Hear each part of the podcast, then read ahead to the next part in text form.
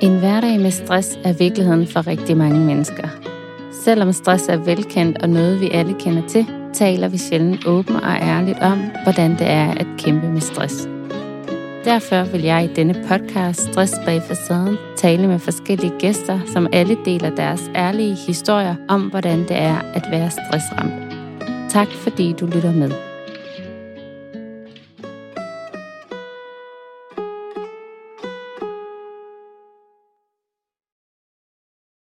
Denne podcast, Stress bag facaden. I dag der skal vi tale om, hvordan en arbejdsplads kan forebygge stress, og hvordan en arbejdsplads kan skabe de bedste rammer for sine medarbejdere. Og når vi taler om det her emne, så er der tre parametre, der øh, gør sig gældende. Det er øh, det fysiske arbejdsmiljø, det er det psykiske arbejdsmiljø, og så er det god ledelse. Og jeg vil her prøve at øh, løbe de tre øh, parametre igennem, så I får et indblik i, øh, hvad der gør sig gældende under hvert øh, emne. Så det første, vi øh, kommer ind på, når vi skal tale om at skabe et trygt arbejdsmiljø, det er det fysiske. De fysiske rammer. Og under de fysiske rammer, der er der sådan noget som, at der er øh, et godt indeklima, at der øh, er taget hånd om støj og belysning, hvis nu man arbejder i en virksomhed, hvor der er produktion, at man så for eksempel øh, ikke bliver generet af støj eller øh, andre øh, høje lyde, som virkelig kan være stressende, når man går i det dag efter dag. Det kan være måden, man har indrettet øh, sit øh, kontor eller de forskellige kontormødelokaler, øh, stole, borer, øhm, altså sådan helt lavpraktisk, og man ligesom har de øh, rammer, som gør, øh, at det er rart at være i. Det kan være, at der er øh, konkret udstyr eller maskiner, som man har brug for, og de er i den rigtige højde, så man ikke får øh, belastninger i ryg, nakke, skulder osv. Og det kan være, at der er mulighed for at kunne tage løbende små pauser, gå en tur, øh, lige trække sig, gå ned og få en kop kaffe, øh, forskellige øh, elementer, som gør, at når du er på dit arbejde i så mange timer hver eneste dag, så er øh, de fysiske rammer ligesom også sat til, at det ikke er en belastning for dig. Ja.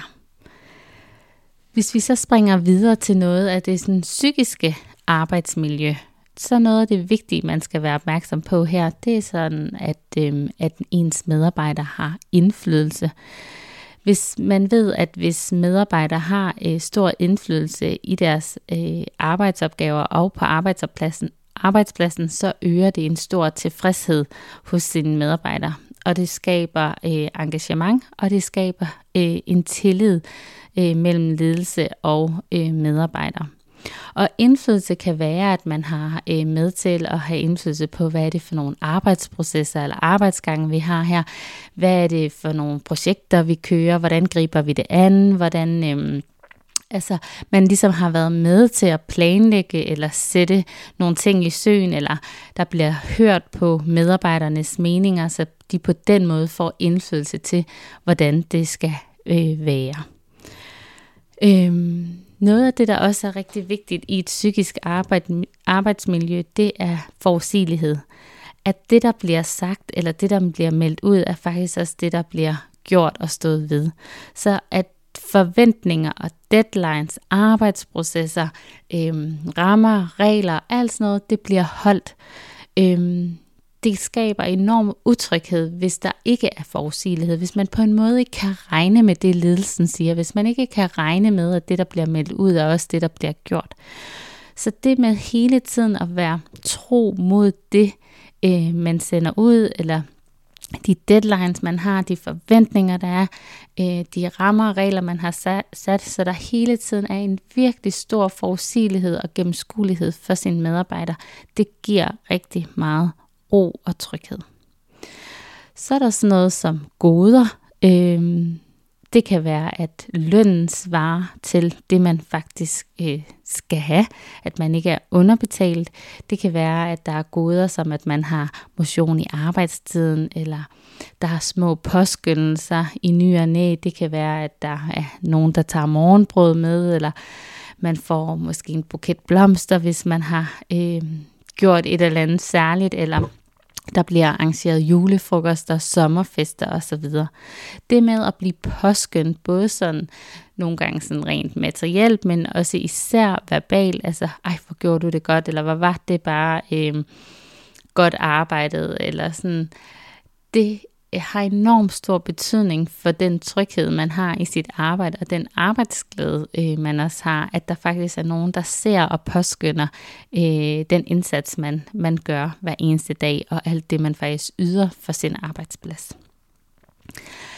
Det sidste punkt her i, øh, i psykisk arbejdsmiljø, det er sådan noget som sociale arrangementer og sådan en åben kultur det med, at der bliver skabt øh, fællesskaber på sin arbejdsplads, at der bliver kredset om, at vi alle sammen lærer hinanden at kende, og der er forskellige sociale arrangementer. Det kan være, at der er en fredagsbar en gang imellem, eller det kan være, at man arrangerer, at man skal ud og spise, eller øh, ja, de her julefrokost, sommerfester, at man måske har en nisseordning på arbejdet, eller hvad det nu kan være. Det med, at man får skabt relationer indbyrdes, både i afdelinger og på tværs af afdelinger, gør, at der dannes øh, relationer, og det øh, jo flere trygge, gode relationer vi har, jo øh, mere rart er det jo at være på sin arbejdsplads, og det giver rigtig meget til, at kulturen kan blive mere åben, og det kan føles mere trygt at være i den kultur på arbejdet, fordi man jo kender hinanden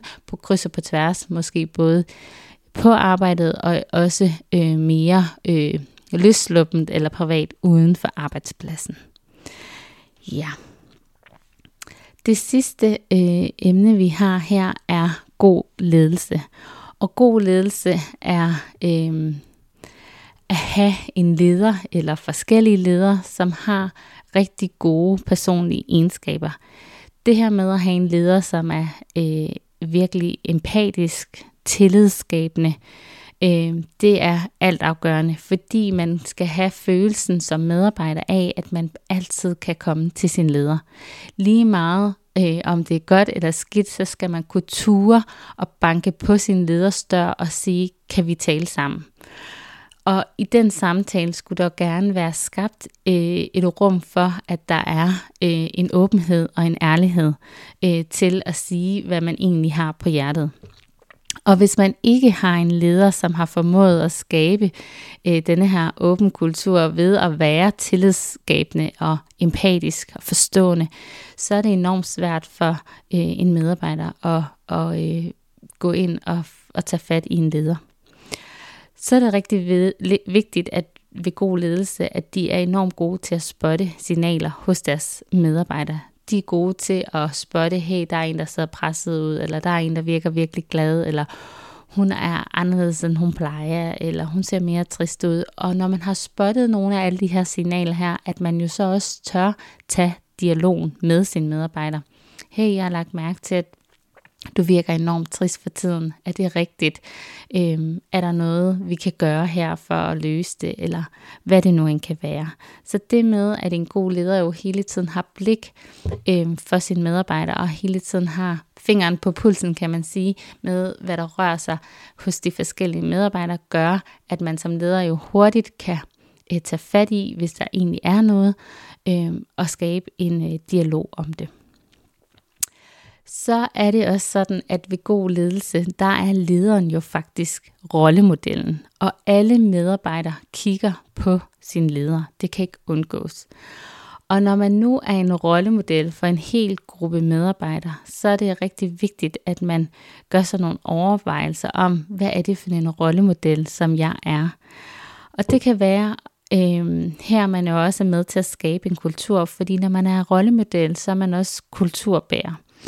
Og det kan være sådan helt simpelt som, at, øh, er det en god rollemodel at sidde og sende mails kl. 21 en lørdag aften. Fordi hvis en leder sidder og sender mails ud til medarbejdere en lørdag aften kl. 21, så kan man som medarbejder hurtigt føle sig presset til, at lederen også forventer, at man selv arbejder en lørdag aften kl. 21. Det er også øh, rigtig vigtigt, at man som leder selv er i trivsel. Stress, det smitter. Så hvis man har en leder, der er konstant stresset og øh, farer rundt til det ene eller til det andet, og har tusind bolde i luften, og på ingen måde er særlig nærværende og empatisk, så øh, er det rigtig svært at skabe en god ledelseskultur, hvis man selv ikke er i balance. Øhm, og så som leder, så er det rigtig vigtigt jævnligt at tjekke ind med sine medarbejdere. Hele tiden have fornemmelsen af, hvad er det for nogle medarbejdere, jeg har her? Hvordan har de det fagligt? Hvordan har de det her på arbejdspladsen? Er det okay derhjemme i privaten? At man hele tiden har en løbende øh, feeling med, øh, hvad er det for nogle medarbejdere, som jeg jo er i gang med at lede. Fordi når man er leder, så leder man jo sine medarbejdere til at præstere det bedste. Og hvis man skal få folk til at præstere det bedste, så er man også nødt til at vide, hvad er det bedste for dem lige nu, for at de jo kan præstere, og hvor skal jeg sætte ind, og alle ikke har brug for det samme. Ja. Så helt overordnet, hvis en arbejdsplads skal øh, være med til at skabe et trygt arbejdsmiljø og forebygge stress, så kan man sætte ind på det fysiske øh, arbejdsmiljø, som er meget sådan rammerne øh, på kontoret eller på arbejdspladsen, så er det det psykiske arbejdsmiljø, og så er det den gode ledelse. Så hvis man tager fat i de tre punkter, og øh, så er jeg rigtig sikker på, at man langt hen ad vejen kommer et godt stykke, og øh, medarbejderne vil mærke, at det er rart at være her hos jer. Jeg håber, at øh, du nød at lytte med, og jeg håber, at vi lyttes ved. Hej.